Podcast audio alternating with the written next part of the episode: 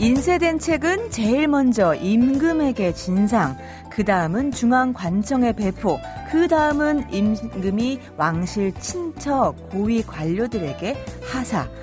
아, 이 간단한 유통망의 주인은 책이고요. 조선시대 때 얘기입니다. 중앙관청에 배포된 책이 지방 관하로 내려보내져서 복제되고 배포되기까지 무려 6개월 정도 걸렸다고 합니다. 1777년 봄에 출간된 명의록이 영남 가명에 배포된 게 가을이었죠. 그 시기, 그 시절 책 읽기를 좋아했던 사람들의 소원은 이게 아니었을까요? 당일 배송, 이길 배송 이런 거요. 오늘은 여러분 앞에 소리나는 책으로 바로 지금 당장 right now 배송해드립니다. 안녕하세요. 소리나는 책 라디오 북클럽 방현주입니다.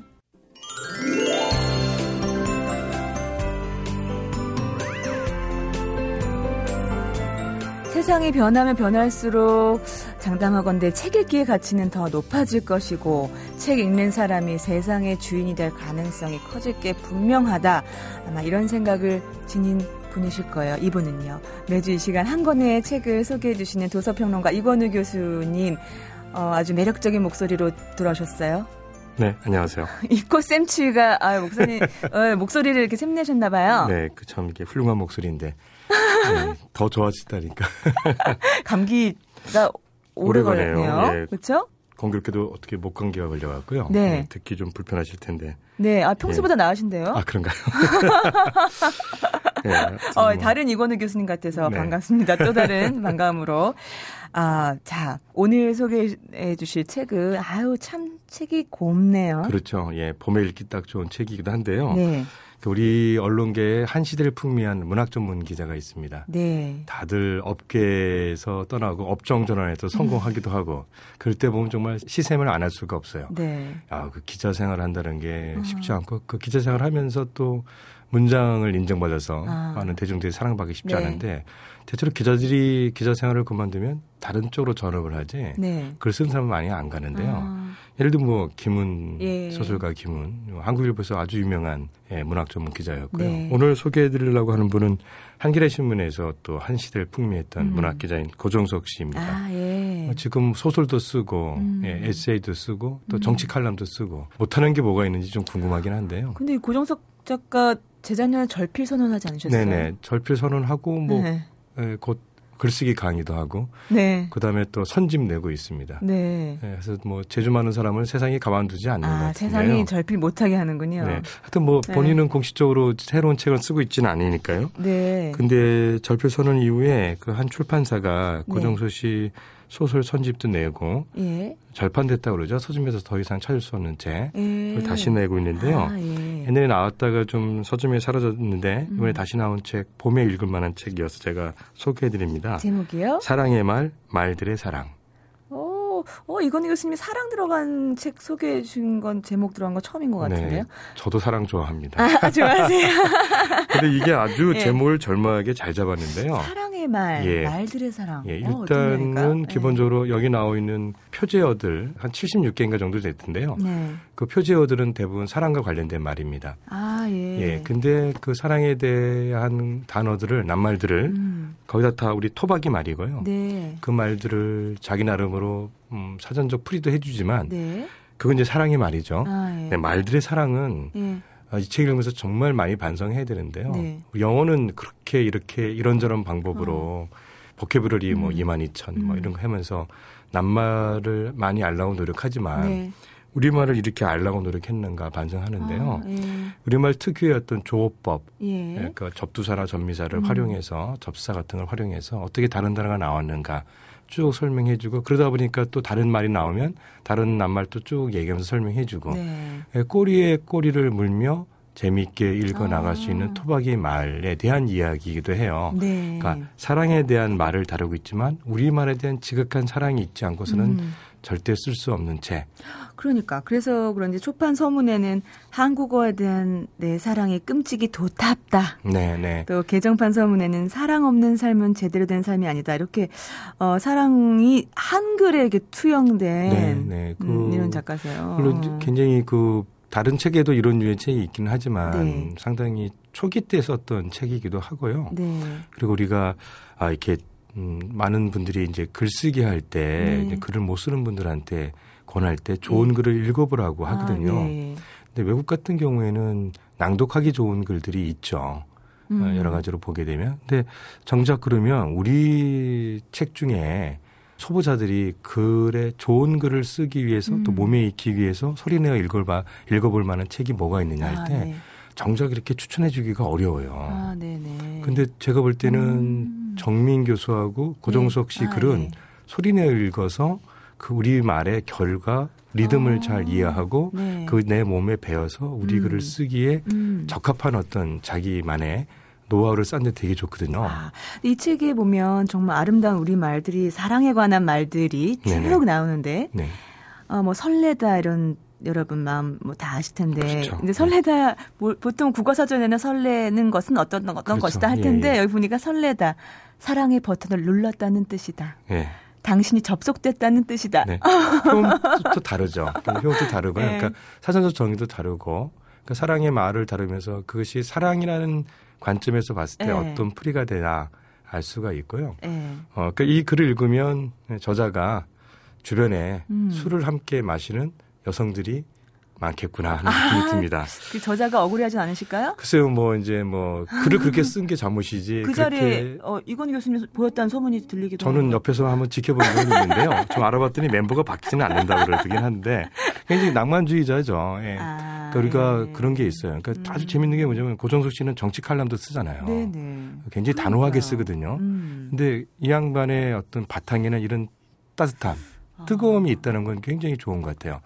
우리가 정치 얘기를 하면 네. 굉장히 성마르고 네, 네. 뭔가 도전적이고 자극적이고 상대방을 깎아내리는데 능한 네. 그런 글들을 쓰게 되는데 네. 자기 주장이 뚜렷하지만 그러나 이 사람 밑에는 사랑 자체에 대한 탐닉 네. 그리고 사랑으로 이루어진 우리말의 특성이나 개념 그리고 이 말을 통해서 이루어지는 다른 다양한 우리말에 대한 파생어에 네, 네. 대한 관심 이런 게 있어서요. 정말 일단은 뭐냐면 작가가 참 특이하고 독창적이다는 네네. 것뿐만 아니라 네.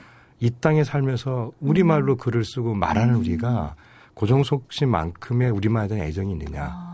그런 거에 대한 반성을 확 하게 돼 있거든요. 저도 아나운서로서 정말 반성하면서 이 책을 네. 읽고 싶다는 느낌이 네. 확 들더라고요. 그러니까 물론 이제 국어학자들은 논문을 쓰나 이런 글을 못 쓰긴 하겠지만 네. 여러 가지 그러니까 읽다 보면 우리말의 특징, 우리말이 어떻게 조어가 되는가의 어떤 원칙 이런 것들에 대한 또 그 활용해서 어떻게 글을 단어를 만들어 볼까에 대한 네. 지적 호기심. 근데요, 선생님 네. 너무 재밌는 게 이 책에 그래서 아름다운 우리말만 이렇게 또 고종석 식으로 나열한 네. 게 아니라 여기 보면 몸이라는 단어는 어떻게 해석되어 있냐면 몸이 있는 탓에 이렇게 너와 떨어져 있어야 하지만 몸이 없다면 어떻게 너를 만져볼 수라도 있을까? 그래서 오, 도발적인데요? 네, 상당수의 단어에 대한 설명이 19금입니다. 그렇습니까? 네, 굉장히 찐하고요. 네. 공감도 가고요. 근데 이제 그런 문제는 대체로 농담으로 표현하잖아요. 네. 어떤 단어가 나오거나 어떤 문제가 나오면 풀이할 때 네. 내가 마치 성적인 문제에 대해서 도덕적인 양 얘기해서 농담식으로 얘기하는데요. 네. 말할 때는 그럴 수밖에 없을지 모르지만 어떻게 보면 이 책은 고종석 씨가 사랑에 대한 설명을 할 때 보여주는 모습은 상당히 관능적입니다. 그러네요. 네, 저는 그래서 그게 우리말의 아름다움을 보여주는 어떤 또 중요한 부분이라고 생각해요. 근데 관능이라는 것을 자칫 성적으로 보면은 아름다우지 않을 텐데 네. 우리가 본능적으로 끌리는 그 무엇이 있잖아요. 낱말 하나를 우리가 이렇게 끌리게 한다는 얘기는 네. 상당히 필력이 있지 않고서는 상당한 필력이 있지 않고서는 불가능하거든요. 맞아요. 이렇게 종이에 붙어 있는 글자로 네네. 어떤 생동한 에너지를 느끼게 그렇죠. 한다는 것. 네. 그리고 무릎을 치게 하고 감각이 나한테 마치 살아나는 것처럼 느끼게 하는 것. 네네. 예. 제가 또 목소리도 이러고 그래서요. 네. 예. 길게 설명하고보다는 아마 아름다운 목소리로 네. 몇 가지 꼭지를 읽어주시는 게 훨씬 나을 것 같은데요. 그럴까요? 예. 예, 그 보면 길들이다 항목을 있는데 한번. 길들이다. 저한테 지금 숙제 내주시는 거죠? 네네. 55페이지. 길들이다. 길들다의 사동형이다. 원래는 짐승을 잘 가르쳐서 부리기 좋게 만든다는 뜻이다. 프랑스의 소설가 생티쥐에리는 어린 왕자라는 동화에서 이 말에 해당하는 프랑스어. 요거는 교수님이 좀 읽어줘 보세요. 프랑스 원어로. 이게 제가 읽어도 되나요? 네, 해보세요. 아프리부아제. 아, 프랑스가 우아하시, 좀 나으실 것 같아요. 아니, 목이 이리 갖고 어떻게 제가. 네. 아프리부아제라고 써있어요. 아프리부아제를, 특별한 뜻을 사용했다는 거죠. 거긴 길들이다라는 네네. 대목이 나오잖아요. 그래서 그가 그녀를 길들였다는 것은 그녀가 그를 사랑하게 됐다는 뜻이다? 또 독특한 해석이네요. 네, 그렇죠. 예. 그리고 껴안다라는 네. 것도 있어요. 두 팔로 끼어서 앉는다는 뜻이다. 그저 앉는다거나 보듬는다라고 말하기도 한다. 그렇지만 껴안다는 앉다나 보듬다보다 더 민주적인 동사다. 네, 확실히 다르죠. 설명 그러네요. 자체가. 예. 두 사람이 발가벗고 서로 껴안는 것은 사랑의 충분 조건 아니지만 필요 조건이긴 하다. 네. 19금입니다. 재밌네요. 네. 어떻게 보면 고종석 씨의 소설도 좀 에세이풍이에요. 재밌다. 우리 소설에 좀 사건 중심이잖아요. 네. 근데 이제 에세이풍이라고 하면 좀 사유, 생각하는 힘이 좀 있는 건데요. 그 왜 영어 관련된 그 책들, 특히 단어 능력을 키워주는 책들을 보면 네. 조금 외우라는 게 또 있지만 네. 이야기로 이렇게 만들어주는 게 있잖아요. 이 책이 설명이 특이한 대목만 좀 보신 건데 네. 이 책에서 또 많은 부분은 그 단어가 어떻게 형성됐고 접두사나 접미사를 활용하면 어떤 새로운 단어가 나와서 쭉쭉쭉 설명을 해줘요. 네네. 근데 이제 뭐냐면 정말 부끄러워지는 게 뭐냐면 이렇게 다양한 토박이 말이 있었는데. 맞아요. 이거를 몰랐구나. 그러니까 저는 이제 그런 좀 콤플렉스가 있는데 이제 토박이 말을 좀 잘 알고 싶다 이런 생각이 있어요. 그 중에 하나가 뭐냐면요. 여명이라는 단어 있지 않습니까? 여명. 예, 이거 네. 우리말로 하면 토박이 말로 하면 뭐가 될 것 같습니까? 여명. 갓발기입니다. 갓발기. 갓발기. 예. 발음을 이렇게 될 텐데 아마 갓 플러스 발기가 되잖아요. 그러니까 네네. 막 밝아지는 것 이런 의미가 있거든요. 네. 훨씬 더 개념이 정확해요. 그러니까 우리가 한문 세대가 아닌 시대를 살면서 어떻게 하면 한자어를 우리말로 바꿔서 이해하고 그래서 개념을 정확히 할 건가가 중요하죠. 맞아요. 소중한 건요. 한 번 더 고민하는 것 같아요. 네. 어떻게 우리말로 바꿀 수 있을까? 어떻게 표현할 수 있을까? 한 번 더 생각해 보면 되는데. 위상이라는 한자어를 한동안 문화평론가들이 자리매김하도록 바꿨던 적이 있었거든요. 네네네. 그런 것도 되게 의미가 있어요. 그러네요. 네, 근데 이제 우리는 우리말을 보게 되면 참 불행한 게 기본적으로 조선시대 때 어쨌든 아녀자리 쓰는, 부녀자리 쓰는 거다 해서 한문한테 어쨌든 밀려 있었고요. 일제시대는 당연히 일본어한테 밀려 있었고 해방 이후엔 또 영어한테 밀려 있었고 쭉 이렇게 우리말을 보게 되면 우리말이 좀 불쌍해요. 정말요. 우리 국어 사전에 이렇게 살펴보면 우리의 어떤 형용사 표현하는 그런 형용사나 동사나 이런 것들이 상당히 풍부하잖아요. 그럼요, 예를 들면 뭐 정신 차려라, 이렇게 정신에 관한 것도, 어슴푸레하다, 가물가물하다, 희미하다, 흐릿하다, 뿌옇다. 정말 그럼요. 아주 세밀하거든요. 섬세하고요. 그리고 한자로 된 단어는 뜻풀이를 보면 하나의 개념으로 그렇죠. 여러 가지 의미가 있지만 하나로 되는데요. 토박이 말은 대체로 두 가지 이상의 의미가 이미 들어가 있어요. 그렇죠, 그렇죠. 그래서 토박이 말을 보면서 개념이 확실히 안 잡히는 게 그걸 다 외워야 돼요, 의미를. 네네네네. 다 외워야만이 우리한테 이게 다가오는 건데요. 근데 외울 때도 좀 쉽게 외울 수 있는 방법도 여기 있을 것 같아요. 여기 보면 달콤하다 네네. 나오네요. 달콤하다. 콤자가 굉장히 중요하죠. 콤. 예. 저는 이 콤이 이런 뜻인지 몰랐어요. 접사 콤. 이렇게 콤은 콤 이렇게 읽으셔야 돼요. 접사 콤은 감각어의 어근 뒤에 붙어서 그 정도가 알맞음을 함축한다. 아까 매콤하다. 그렇죠. 예. 새콤하다. 네. 그 콤이 그 콤이네요. 그렇죠. 우리가 참 이렇게 보면 부끄러워요. 그러니까 예쁘다, 영어는 접두어가 라틴어의 뭐에서 나와서 맞아요. 그래서 그 접두어에 해당하는 단어가 뭐가 있어서 쭉쭉 외우고 그러잖아요. 그거는 다른 나라 말을 배우면서 마땅히 해야 할 일이겠죠. 특히 영어의 어원이 라틴어에 많이 의존하고 있다면 특히 그리스 신화에도 많이 의존하고 있어서 신화와 관련 영어도 배우고 그러잖아요. 다 좋은데요. 그런 관심만큼 우리가 우리말에 대해서 우리말의 특징에 대해서 생각을 해봤나. 도대체 우리한테 우리말에 대한 사랑이 있었나 생각이 드는 그러네요. 거고요. 이 세상을 지배하는 언어는 정치의 언어나 경제의 언어잖아요. 딱딱하고 푸석푸석한. 네. 그리고 또 당장 이익이 있어야 되고 맞아요. 현금으로 환불이 돼야 되는 단어고. 근데 우리가 말하는 단어 속에 가장 아름답고 가장 감동적인 단어는 사랑의 말들인데 우리가 이게 지금 잠깐 읽어주신 길들이다, 껴안다, 달콤하다. 이런 말 지금 하고 있나요? 고종석 작가가 이런 말 했다고 해요. 그러니까 모국어의 정수는 산문보다는 시에 있다. 네, 네. 산문을 잘 쓰기 위해서도 시를 읽어야 한다라고 얘기했다는데 정말 시 같은 산문이네요. 네, 그렇죠. 네. 네. 대체로 그 산문 잘 쓰시는 분들을 만나서 좀 자꾸 이렇게 취재하면 안 나오고요. 아, 그래요? 말하지 않는 걸 자꾸 물어봐서 꼬치를 네. 물어보면 어렸을 때 네. 시를 쓰고 싶었던 분들이 많아요. 네. 저는 시인들이 들으면 되게 불쾌하실 수 네. 있는데 시인보다는 시인이 되고 싶었던 분들의 산문이 훨씬 더 좋은 것 같아요. 아, 그걸 곱씹어 봐야 네. 되는 말인 그러니까 것 같아요. 네. 늘 우리가 말에 대한 사랑, 네. 내 생각을 잘 쓰고 싶은 열정, 네. 글로 네. 이런 거에 우리를 발전시켜주는 것 같아요. 성장시켜주고. 아, 네. 한동안은 시를 못 써서 시인이 못해서 콤플렉스 있을 수 있잖아요. 네, 네. 그러나 그 꿈을 포기하지 않고 시에 대한 사랑은 시어에 대한 사랑이고 시어는 바로 모국어, 네네. 우리 말에 대한 사랑이 되고 그런 것들이 내 지식이 늘어나고 산문을 쓰지만 네. 그러나 일반 우리 교양인들이 읽었을 때도 잘 이해되고 네. 소리내 읽어봐도 좋은 글이 되는 거죠. 지금 말씀하신 거에 의하면 우리 말에 대한 어떤 시어에 대한 애틋한 마음을 가져야겠다는 생각이 드는 게 여기 애틋하다는 뜻이 나거든요. 예, 예. 애틋하다는 뜻이 모든 그리움에 그러므로 모든 사랑의 밑감정이라고 나오네요. 예. 그럼 사랑의 밑감정을 가져야 네, 시가 나오나 그렇죠. 봐요. 그렇게 되고 또 이런 말들이 우리 입에 더 자주 오르도록 노력해야겠죠. 네, 네. 우리가 살아가면서 네. 굉장히 많은 말들이 필요하죠. 네, 네. 그렇지만 우리 삶 속에 우리가 내뱉는 말에 사랑에 관련된 낱말이 더 늘어날 수 있도록. 그런다면 네. 아직은 날씨가 봄이 네. 다 완연하게 오지 않고 있고 다들 뭐 감기 네. 걸려 있지만 이렇게 우리가 우리 입에 사랑의 단어를 자꾸 올리다 보면 네. 우리 마음이 우리 마음에 우리 세상에 네. 봄바람이 불지 않겠습니까?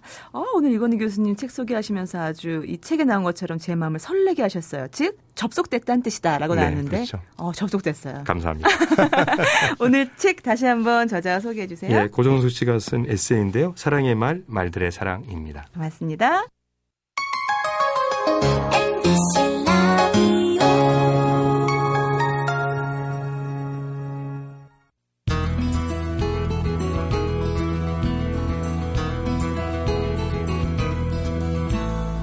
라디오 북클럽 방현주입니다. 토요일 오전 7시 10분부터 8시까지 여러분 만나고 있습니다. 책마을 소식에 이어서 이번에는 책과 저자를 함께 만나보는 시간 북카페가 기다리고 있습니다. 오늘 북카페에서 여러분들과 함께 만나볼 저자와 책은요. 오래 기다리셨죠? 바로 이분의 책입니다. 이분의 이름 지금 안 알려드릴 거예요. 목소리를 직접 들어보시고요. 불멸의 이순신 여러분 정말 좋아하셨고 많은 독자분들이 사랑하셔서 다음 작품이 역사소설 언제 나오나 했는데 드디어 광활한 인간 정도전을 그린 역사소설 혁명으로 찾아오셨습니다. 이분이 조선 왕조 실록에서 찾아내는 아이템, 콘텐츠는 번번이 기대가 되고요. 또 매번 우리들의 심장을 놀라게 만드시는 분입니다. 이번에도 기대를 저버리지 않으셨습니다. 고려말 조선초 정몽주, 이성계, 정도전에 그린 소설 혁명과 함께 찾아온 이분 직접 인사하시죠. 네, 안녕하세요. 소설가 김탁환입니다. 반갑습니다. 네, 반갑습니다. 김 작가님 작품의 수를 지금까지 기억하세요? 지금까지 내신 책의 권수요? 정확히는 잘 모르고요. 네. 네. 이번에 조선시대를 묶으면서 조선시대는 셀라봤어요. 세어보니까 네. 13 작품이고 네. 35권이더라고요. 네. 조선시대와 관련된 것만 35권 있었습니다. 그렇군요. 네. 이번에 작품 그 혁명 딱 열면 작가의 말에 네. 첫 문장, 첫 구절이 광활한 인간을 만났다. 예. 맞죠? 맞습니다. 네. 그냥 그 한 문장에서 그냥 가던데요. 가기를 바랬습니다. 그러셨죠. 넘어갔어. 네. 그래, 제가 이렇게 쉬운 독자였나요? 네. 아니, 왜냐하면, 네. 그 광활한 인간, 그게 참 뭐, 처음 본 단어도 아닌데도, 네. 광활한 인간이 보고 싶었나 봐요. 예, 네, 그러니까 그게, 그 사람을 수식하는데 여러 가지 말이 있잖아요. 뭐, 섬세한 인간, 뭐, 착한 인간, 나쁜 네. 인간, 그런데, 인간 앞에 광활하다는 말을 붙이진 않죠. 광활한 산맥, 뭐 광활한 대지 이렇게 네. 붙이는데 그래서 저한테는 이제 이 정도전이라는 인물이 인간처럼 안 보였던 것 같아요. 그래서 이 사람에 관해 생각을 한다든지 네. 이 사람이 쓴 글을 읽으면 마치 거대한 산맥 앞에 이렇게 있는, 광활한 산맥 앞에 있는, 그래서 숨이 막히고, 인간이 도대체 왜 이랬을까 한번 써보기는 써봐야 되는데, 겁도 좀 나는, 네. 그 광활한 인간을 처음 만나신 게 언젠가요? 그러니까 처음 이제 감동했던 건 20살 때고요. 그러니까 네. 27년 전에. 네, 네. 나이까지 바뀌실 필요 없었는데. 예. 네. 그러니까 그때 이제 그, 한영우 선생님이라고 네. 이제 서울대 사학과의 그 국사학과 교수님 계신데 네. 그분 수업을 들었어요. 아, 예. 예. 근데 그분이 이제 그 너희들은 뭐 혁명가 하면 뭐 체게바라, 네. 예, 모택동, 네. 뭐 레닌 뭐 이런 사람들만 하지만 그 사람들보다 훨씬 더 대단한 네, 혁명가가 우리한테 있다. 네. 정도전이다. 그 네. 그래서 그때는 그런가 예, 긴가민가 했었는데. 네. 문집을 이제 읽어봤죠. 네. 문집을 읽어보니까 아 스케일이 장난 아니었어요. 네. 그리고 어떤 작가로서 내 네. 작품의 정도전을 다시 부활시켜야겠다는 마음의 부담은 거룩한 부담감은 언제부터 드셨어요? 한 7년쯤 전인 것 같아요. 아, 네. 네. 어떤 계기가 있으셨나요? 그러니까 그때 이제 교수 생활을 한 10년 하고 있었는데 네. 이제 작품들을 더 이제 좀 좋은 작품들, 소위 네. 말하는 이제 마스터피스를 쓰고 싶어가지고 제일 방해가 되는 일이 뭔가를 생각해 보니까 네. 교수직이더라고요. 그러니까 교수직을 던지면 훨씬 더 소설을 잘 쓸 수 있겠다. 네. 이런 생각이 들었어요. 네. 그래서 저 빼놓고 다 반대했어요. 네. 네, 저 빼놓고 다 반대했고, 근데 저는 뭐 교육자로는 별로 살고 싶지 않았고요. 작가로 살고 싶어서 네. 그걸 이제 던지고 나면 도대체 뭘 쓸까를 고민했어요. 뭘 쓸까. 네. 그래서 40대에 세 편을 써야겠다고 생각이 들더라고요. 그래서 하나는 자연과 인간이 대결하는 이야기를 네. 쓰고 싶다. 예. 그래서 그게 이제 제 작품 중에 밀림무정이라고 하는 호랑이랑 네. 대결하는 이야기로 썼고요. 예. 그다음에 두 번째가 이제 제가 자본주의 사회에 우리가 살고 있는데 이 자본주의라는 게 한국에서 어떻게 시작되었나. 네. 그걸 쓰고 싶더라고요. 네. 그래서 그게 이제 뱅크라고 하는 소설로 제가 세 권짜리로 썼고요. 그 다음에 이제 마지막 작품, 네. 그 두 개를 제가 무사히 쓰고 나면, 예. 그 다음에 이제 혁명가에 대해서 써봐야겠다. 예. 그러고 나면 내가 50살이 돼 있겠지. 뭐 그런. 예. 네, 그러니까 네. 40대에 이렇게 세 작품을 예. 쓰면 나는 되게 행복하겠다. 그래서 그때 교수직을 버리셨어요? 그렇죠. 사표 내고. 예, 그 혁명 아닌가요? 그 그리고 하나씩 썼죠. 일반인들이 이렇게 듣기에는요. 그건 혁명이에요. 왜냐하면 밥벌이의 지겨움은 다 있지만 네. 밥벌이의 지겨움에 그 족쇄를 풀어버리는 건 참 쉽지 않거든요. 근데 저는 제 마음대로 했어요. 예. 사실 뭐 세상 사람들의 얘기에 따라가면 자기의 인생 얘기를 쓰기는 참 큰 방해가 될 때가 많은 것 같아요. 하지만 그 용기를 내는 게 쉽지 않기 때문에 어쨌든 그 용기를 배경으로 하여 네. 정도전과 우리가 또 새롭게 만날 수 있었는데 이 광활한 인간이라는 그 정의가 저는 좀 다르다고 생각해요. 지금 말씀하신 그런 부분도 있지만 광활하기만 하면 너무나 우리와 달라서 예. 공감을 얻어내긴 좀 쉽지 않을 것 같아요. 존경을 얻어내거나 어떤 그런 측면은 몰라도. 근데 이렇게 글을 읽다 보면 국가에 대한 원대한 어떤 비전이나 이상이 있는 사람인데 그 내면은 너무 장난꾸러기 같은 모습도 그렇죠. 있고 예, 예. 그게 너무 좋은 거예요. 예, 그러니까 제가 이 사람이 문집을 읽으면서 그런 네. 부분들이 굉장히 놀랐던 것 같아요. 그래서 되게 명랑한 거죠. 아, 예. 명랑소년이고 제가 이런 말씀 드리면 좀 문중에서 싫어할지 모르지만 네. 약간 자학개그를 잘 하시는. 네. 네네네. 그래서 지금도 그렇지만 이제 지식인들은 보통 손으로 할 수 있는 네. 일이 볼펜을 쥔다든지 지문을 치면 이제 타자를 치는 네. 정도인데 네. 그 당시도 그랬던 것 같아요. 붓으로 뭐 시를 쓴다든지 이 정도가 전부인데 네. 20대의 정도전은 그랬던 거죠. 맹자를 읽고 그걸 뭐 글로 이렇게 옮겨보고 이런 일에 굉장히 뛰어난 네. 논리적으로 뛰어난 인간이었는데 네.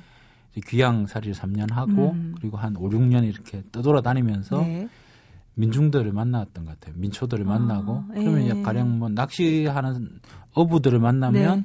낚시하는 법을 정도전은 모르는 거죠. 그렇죠. 그러니까 낚시에 대해서 시를 막 설명을 하면 네가 한번 해봐 이렇게 하면 못하는 거고요.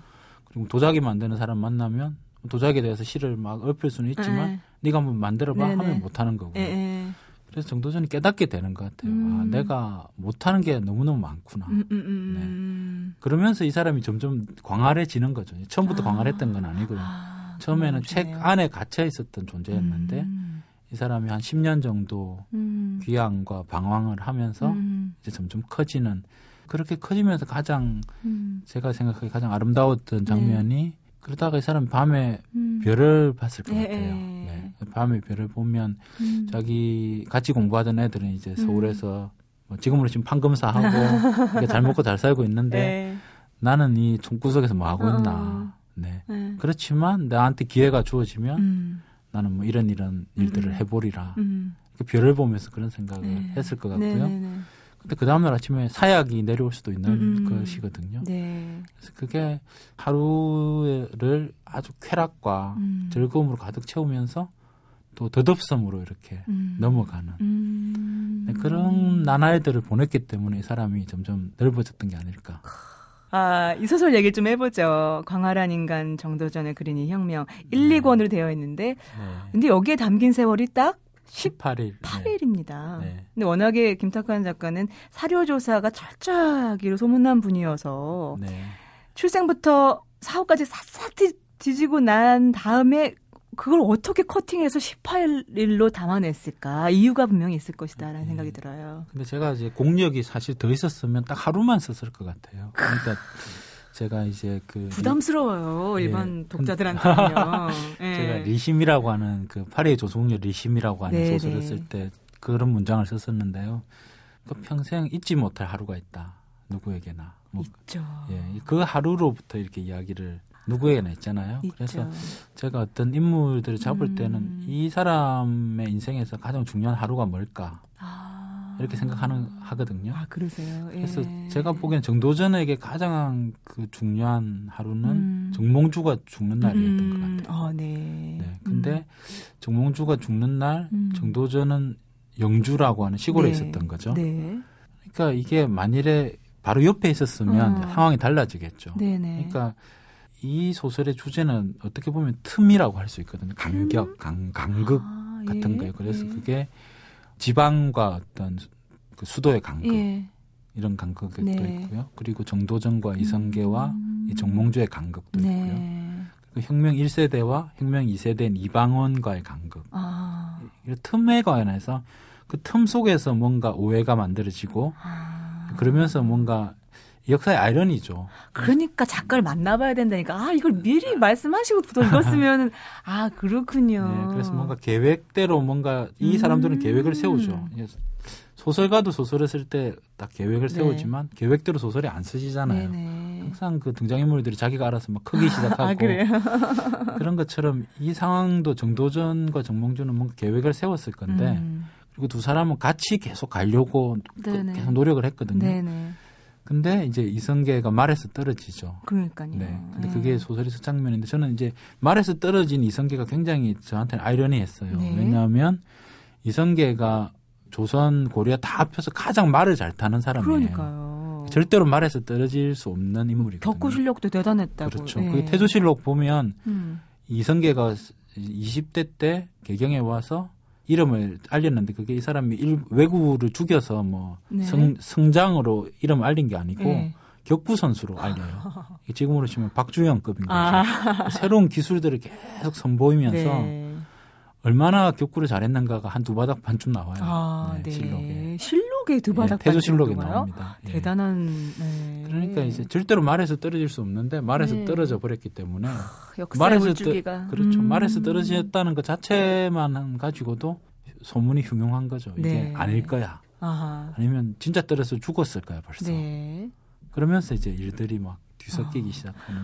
잠깐 말씀하신 그 부분이요. 저는 그 소설을 보면서 다른 공간의 이야기들이 이렇게 펼쳐지는 것, 아까 간격, 간극이라고 말씀하셨는데 그것이 단선적이지 않아서 독자 입장에서는 흥미롭고 재미있는 부 있었지만 그것을 작가 입장에서는 화음처럼 넣는 거잖아요. 네, 맞습니다. 네. 그럼 얼마나 어려웠을까 싶었어요, 저는. 그러니까 기본적으로 3도 화음이라고 제가 생각했던 거고요. 그러니까 이성계는 해주에 있고 정몽주는 개경에 있고 정도전은 영주에 있으니까 세 장소와 세 인물과 그리고 각각의 상황들이 다르고 서로 이제 엮이는 거니까요. 그러니까. 근데 책을 보면 3도가 아니라 더 몇 도 정도. 근데 정도전은 귀향지니까 거기가. 그러니까 정도전은 개경도 신경을 써야 되고요. 자기 민중들과 사는 개인적인 삶도 있잖아요. 네네네. 그러니까 이제 정도전은 둘 혹은 셋으로 다시 이제 자기의 마음이 쪼개지는 거죠. 아, 그렇죠. 예. 그래서 뭐 한 4도 5도 정도. 4도 5도. 예. 그러니까 예. 하나의 층위로 가는 게 아니고 4가지나 5가지 층위로 이렇게 가니까. 그러니까요. 저는 이 소설 쓰면서 이제 사실 걱정했던 건 네. 그래서 이게 제가 그동안에 보통 역사 소설은 강력한 힘으로 하나의 목소리로 쭉 네. 가거든요. 네. 근데 이렇게 어떻게 보면 해체적인 글쓰기거든요. 네. 그래서 전 더 매력 있게 네. 저는 독자로서 읽었고요. 독자들이 이걸 읽어낼 수 있을까? 독자 무시하시는 거예요, 지금? 그렇게 사실 네. 걱정했었어요. 네. 아니요. 네. 그뿐만 아니라 읽다 보면 다양한 스타일도 좋았어요. 그러니까 스타일이라고 네. 얘기해도 될까요? 다양한 문체? 스타일, 예, 예. 예. 그렇죠. 네. 뭐 우화도 나오고요. 그렇죠? 네, 네. 그다음에 뭐 편지. 또 다양한 어떤 문체들이 묘지명 같은 네. 거 아, 예, 예, 예. 이런 것도 있고요. 그렇게 뭐. 의도하신 바가 있으신 건가요? 그렇죠. 예. 그러니까 이게 역사 소설을 쓸 때 이제 결정하거든요. 네. 어떤 걸 결정하냐면 인물들이 살고 있던 그 당대에 붙을 것이냐, 아니면 지금 그 책을 읽을 독자들한테 붙을 것이냐. 상당히 전략적으로 시작하시는군요. 그러니까 왜냐하면 그 당대 붙으면 붙을수록 책이 어려워져요. 아, 예. 네, 왜냐하면 지금보다 그때는 시간도 굉장히 더 느리게 느끼고요. 네네. 제가 쉽게 드는 예가 하늘의 무지개를 보면 네. 우리는 7색깔이라고 하지만 네. 조선시대는 5색 무지개거든요. 네? 색깔이 5색깔이라고 느껴요. 왜요? 그때는 5색깔로 무지개를 파악했으니까. 조선시대 사람들 만나보셨어요? 다 시들에 나오죠. 5색 무지개라고 나오죠. 아, 그래요? 아, 그러니까 몰랐네. 예. 감각을 단절시키고 소설을 써야 되는 거예요. 지금 내가 느끼는 감각은 21세기의 감각이고 그 인물들은 14세기, 15세기 인물이니까 그 인물들의 감각을 이제 그건 이제 책을 읽으면서 공부를 하면서 네. 다른 감각들을 다 이렇게 데이터베이스를 만들어 가지고 그걸로 쓰는 거거든요. 그런 생각 못했어요. 그러니까 그런 게 굉장히 이제 쓰는 것도 약간 힘이 들고 네네. 독자들도 감각이 다르니까 처음에 좀 힘들 수 있죠. 네네. 이번 작품은 굉장히 많이 그 당대 붙었죠. 그래서 그 당대 그 정도전이나 정몽주나 이승인이나 권건이나 이런 사람들 문집에서 제가 네. 스타일을 예. 뽑아가지고 자기들 자체가 그 스타일을 굉장히 자랑하며 다녔어요. 아, 그 당시에. 그래서 우리는 이재현과 이색 선생을 모시고 새로운 스타일을 만드는. 지금 모던보이다. 아, 모던보이? 예, 예, 약간 예. 모던보이 같은 느낌들을 줘요. 그래서 네. 같이 다니고요. 그래서 이님이나 최영같이 나이 많은 사람들이 보기엔 쟤들 맹자라고 하는 이상한 책을 읽고 네네네네. 그리고 뭔가 새로운 글들을 막 쓰고 그래서 쟤들 경계해야 된다. 뭐 이렇게 예, 되었죠. 네. 지금의 우리와 많이 다르지 않나요? 뭔가 새로움에 대해서 경계해야 된다는 그런 것들은요. 그렇죠. 새로움에 대한 갈망이 계속 있고요. 네네. 그 당시는 이제 수도가 지금은 이제 뭐 미국이나 유럽이나 이런 여기서 새로움들이 들어오지만 네. 그 당시만 해도 명나라 이제 어쨌든 중국 땅을 통해서 들어오기 때문에 네네. 명나라를 누가 먼저 가고 명나라에서 문화를 누가 먼저 이제 네. 받아들였는가 이게 중요하고요. 네, 신문물. 예. 네, 그게 이제 정몽주가 아주 그런 데서 뛰어났어요. 그래서 정몽주가 사형이죠. 가장 큰 형이죠. 그렇군요. 이 그룹에. 네. 작품 읽으면서 여쭤보고 싶은 게 너무 많았는데 정말 이렇게 여쭤볼 거 다 여쭤보면 10회 연속은 해야 될 것 같아서 좀 큰 그림으로 여쭤볼 수밖에 없을 것 같아요. 정도전이 살았던 시대로부터 600년이 흘렀단 말이에요. 600년이 흐른 지금 우리에게 말하고 싶은 정도전의 혁명은 어떤 건가요? 우선은 이제 정도전의 그 고민을 이해하려고 제가 노력했던 것 같아요. 네. 그래서 정도전이 결국은 내린 결론은 뭐냐면 패러다임을 바꾼다였거든요. 네. 네. 그래서 그게 뭐 지금으로 치면 이런 거죠. 그러니까 여당이 바뀌면 세상이 좋아질까? 이런 차원이 있고요. 네. 혹은 대통령이 바뀌면 세상이 좋아질까? 이런 차원이 있고요. 네. 근데 정도전도 똑같은 고민을 하기 시작하거든요. 그래서 권력을 잡고 있는 층이 바뀌면 세상이 좋아질까? 네. 왕이 바뀌면 세상이 좋아질까? 네. 근데 이거 두 개를 다 해도 세상은 안 좋아진 거죠. 그러면 마지막으로 결정할 수 있는 게 그러면 체계 자체를 국가 자체를 바꾸면 세상이 좋아질까? 이렇게까지 가는 거거든요. 네. 그게 이제 혁명가의 발걸음인 거죠. 네, 네. 그래서 그게 뭐 가령 조선 시대에서 대한민국으로 올 때 보면 일제 36년이 끼어 있지만 보면 왕조에서 공화국으로 왔잖아요. 네. 그러면서 엄청나게 모든 것들이 다 바뀌어버렸잖아요. 시스템이 다 바뀌었죠. 네. 예. 그래서 고려에서 조선으로 올 때도 똑같이 그 정도로 바뀐 거예요. 네네. 근데 그걸 그렇게 바꾸자고 준비하고 법, 교육, 모든 제도 이런 것들을 다 이렇게 만들었던 사람이 이제 정도전과 정몽주였고 네. 정몽주가 죽고 나서는 실제는 정도전이 모두 집행했던. 그래서 그런 고민들을 지금 이제 우리한테 적용시켜 보자면 네. 똑같이 할 수 있는 거죠. 지금 지금도 마찬가지로 백성들이 힘들고요, 국민들이 힘들고 또 뭐 자살하기도 하고 네. 그런 상황인데 처음에는 이제 선거를 잘하면 네. 그래서 우리 동네 국회의원을 잘 뽑으면 세상이 좋아질까 이 차원이 있고요. 근데 그게 안 되면 대통령을 그럼 새로 바꾸면 세상이 좋아질까? 근데 그것도 안 되면 그럼 네. 절망이 굉장히 깊어지는 거죠. 그렇죠. 네. 그러면 이제 그 다음 차원은 훨씬 더 과격하고 예, 무서운 단어로 혁명이라는 무서운 단어로 이렇게 가는 거죠. 네. 그래서 정도전은 이제 그 길을 결국은 택하게 된 것 같아요. 혁명으로 가자. 네, 그래서 위화도 회군을 하고 네. 우왕과 창왕을 폐위시키고 네, 그리고 새로운 왕조를 건설하기까지 이렇게 쭉 혁명가의 길로 간 거죠. 하늘에 네. 있는 정도전은 이 작품을 지금 이 시대에 어떤 후손들이 읽었으면 좋겠다고 생각을 할까요? 근데 우선은 이제 제 바람이기도 하지만 네. 예, 그러니까 젊은이들이 좀 많이 읽어봤으면 좋겠어요. 네. 그래서 이게 룰은 벌써 정해져 있고 그 룰 안에서 뭐 내가 어떻게 살아갈까 뭐 이렇게 고민을 보통 하게 되는데 네. 그렇게 하지 말고 이 룰이 진짜 옳은 룰이냐 예. 네, 세상을 행복하게 바꾸기 위해서 뭐 다른 것들은 있지 않을까. 네. 사실 정도전, 정몽주, 이성계는 그걸 끊임없이 이렇게 고민했던 그런 인물이거든요. 네. 그래서 그런 어떤 용기, 패기 이런 것들을 좀 배웠으면 좋겠다. 네, 의로움을 주장하는 것과 의롭게 싸워서 이기는 것은 하늘과 땅 차이라고 네. 말씀하셨잖아요. 그런 맥락에서 이 책을 이 땅의 젊은이들에게 추천을 한다고 제가 받아드리겠습니다. 네. 백성의 가장 귀한 세상, 백성을 위하지 않는 왕은 언제든 바꿀 수 있다. 백성을 무서워해야 한다. 네. 민보주의. 정확한 개념이겠죠? 네, 그러니까 그게 이제 어떤 뭐 혁명이 되었던 혁신이 되었던 네. 단어는 중요하지 않은데 또 새로운 어떤 패러다임으로 가기 위해서는 철학적 기반이 있는 거죠. 네. 그리고 그 철학적 기반을 이제 만드는 텍스트가 있는 건데 이들에게서는 맹자였던 것 같아요. 아, 예. 그래서 맹자라고 하는 책이 굉장히 무서운 책이고요. 그러니까 중국에서는 어떤 왕들은 이 책을 못 읽게 했어요. 아, 네. 그러니까 왜냐하면 이게 백성들을 불행하게 만드는 왕은 바꿀 수 있다. 이런 거니까요. 네네. 근데 저는 정도전의 무서움이 뭐냐면 네. 이걸 세자들 조선 내내 그 세자들이 세자 시강원에서 이렇게 수업을 받거든요. 네. 수업을 받을 때 필독서로 들어가 있어요. 아, 예. 그러니까 왕이 될 장차 왕이 될 왕자들이 그 책을 읽으면서 네. 내가 정치를 잘못하면 학생들이 나를 바꿀 수도 있구나 이런 걸 수업 시간에 배우는 거죠. 두려움을 배워야 되는군요. 그래서 유학자로 이 왕과 왕자를 만드는 네. 네. 그런 시스템 자체를 이렇게 정도전이 만들어놨다는 것 자체가 대단한 거죠. 네. 네. 저는 앞으로가 더 기대되는 것이 또 소설 조선왕조실록의 시리즈를 지금 준비하고 계시고 이게 네. 첫 시작이잖아요. 네. 앞으로의 계획을 좀 말씀해 주시겠어요? 마지막으로요. 계획을 말하는 게 되게 두렵고요. 네. 말씀하세요. 말씀하셔야 또 네. 지키시죠. 그러니까 네. 이제 이 제안을 3년 전에 받았고요. 네. 네. 근데 아까 말씀드린 대로 한 35권 정도를 제가 썼고요. 네.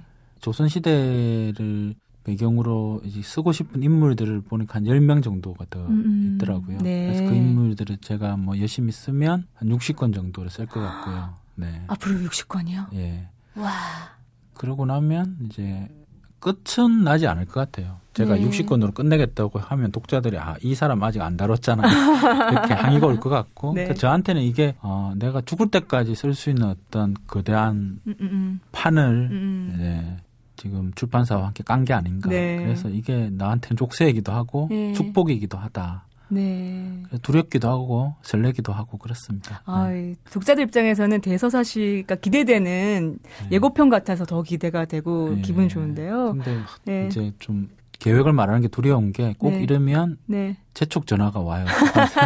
운명으로 받아들이세요. 이 다음 작품 언제 나오냐고 막 네. 그러기 때문에. 근데 저는 좀 천천히 황소걸음으로 네. 평생 천천히 좋은 작품을 쓰겠다 이렇게 네. 약속드릴 수 있을 것 같아요. 김탁환 작가의 앞으로의 가는 길에 기대를 거시는 독자라면 아, 그 첫 시작을 알리는 혁명, 광활한 인간, 정도전을 먼저 만나보시기 바랍니다. 김탁환 작가님 요즘 바쁘신데 함께해 주셔서 고맙습니다. 네, 감사합니다. 감사합니다. 정도전의 고민을 정도전의 방식으로 드러내고자 김탁환 작가는요.